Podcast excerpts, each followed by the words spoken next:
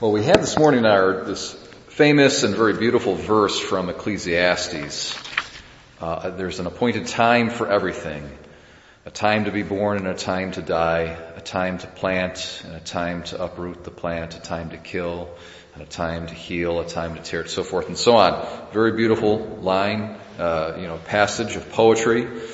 And then the author continues and he says, God has made everything appropriate to its time and has put the timeless into their hearts without man's ever discovering from beginning to end the work that God has done. Very interesting, because how I see it, the image that comes to my mind is that of a wheel. So if you think of a wheel, it spins, okay? And there's one point, just one mathematical point on the wheel that's absolutely still, and that's its center, okay? So everything else is changing. Everything else is moving in the wheel. But the center is that mathematical point. That alone is still. And that is a metaphor for the relationship between the mind of God and all the events in the world. God's mind is eternal and timeless and unchanging and unmoving. And it governs all the rest of the universe, all the different changes that we see in the universe. Now we don't understand all these changes. Lots of movement, lots of changes. But he's given us enough to know that there is a divine wisdom, a mind that is overseeing all these changes. And so that all those changes, even though we can't see the meaning and the sense of them, that mind, that divine wisdom knows and sees everything. And the sense that there is this divine mind, that there is this timeless, unchanging wisdom that governs all things, is placed into our hearts.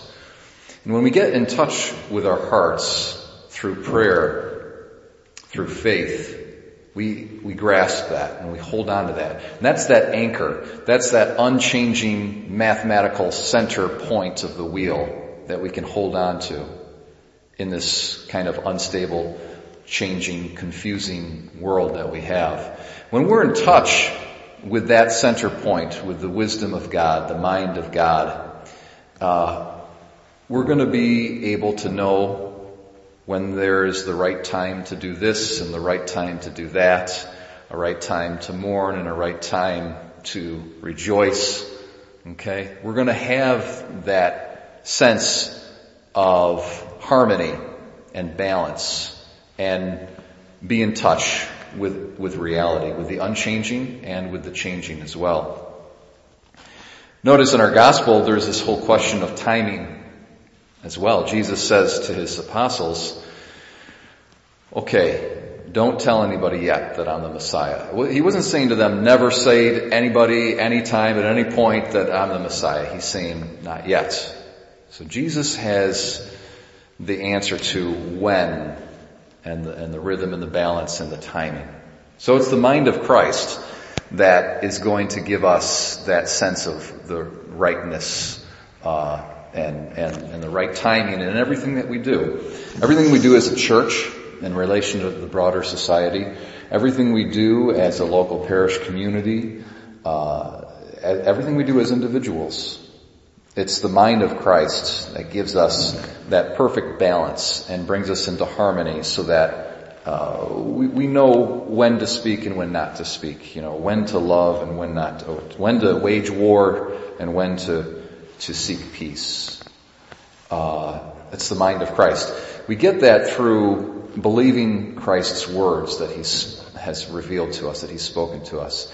We get that by developing a personal relationship with him and praying to him. That's primarily through prayer. We need to take time every day to get in touch with the mind of Christ and with the person of Jesus. And thereby, we'll live according to his wisdom. We'll be in real contact with him. He won't be just a mere idea to us, but he'll be a living person as he is, alive from the dead. the Messiah, the Son of God, and our Lord and our Savior. And when we're in touch with Him, we're in touch with the center of that wheel, and we won't be disturbed.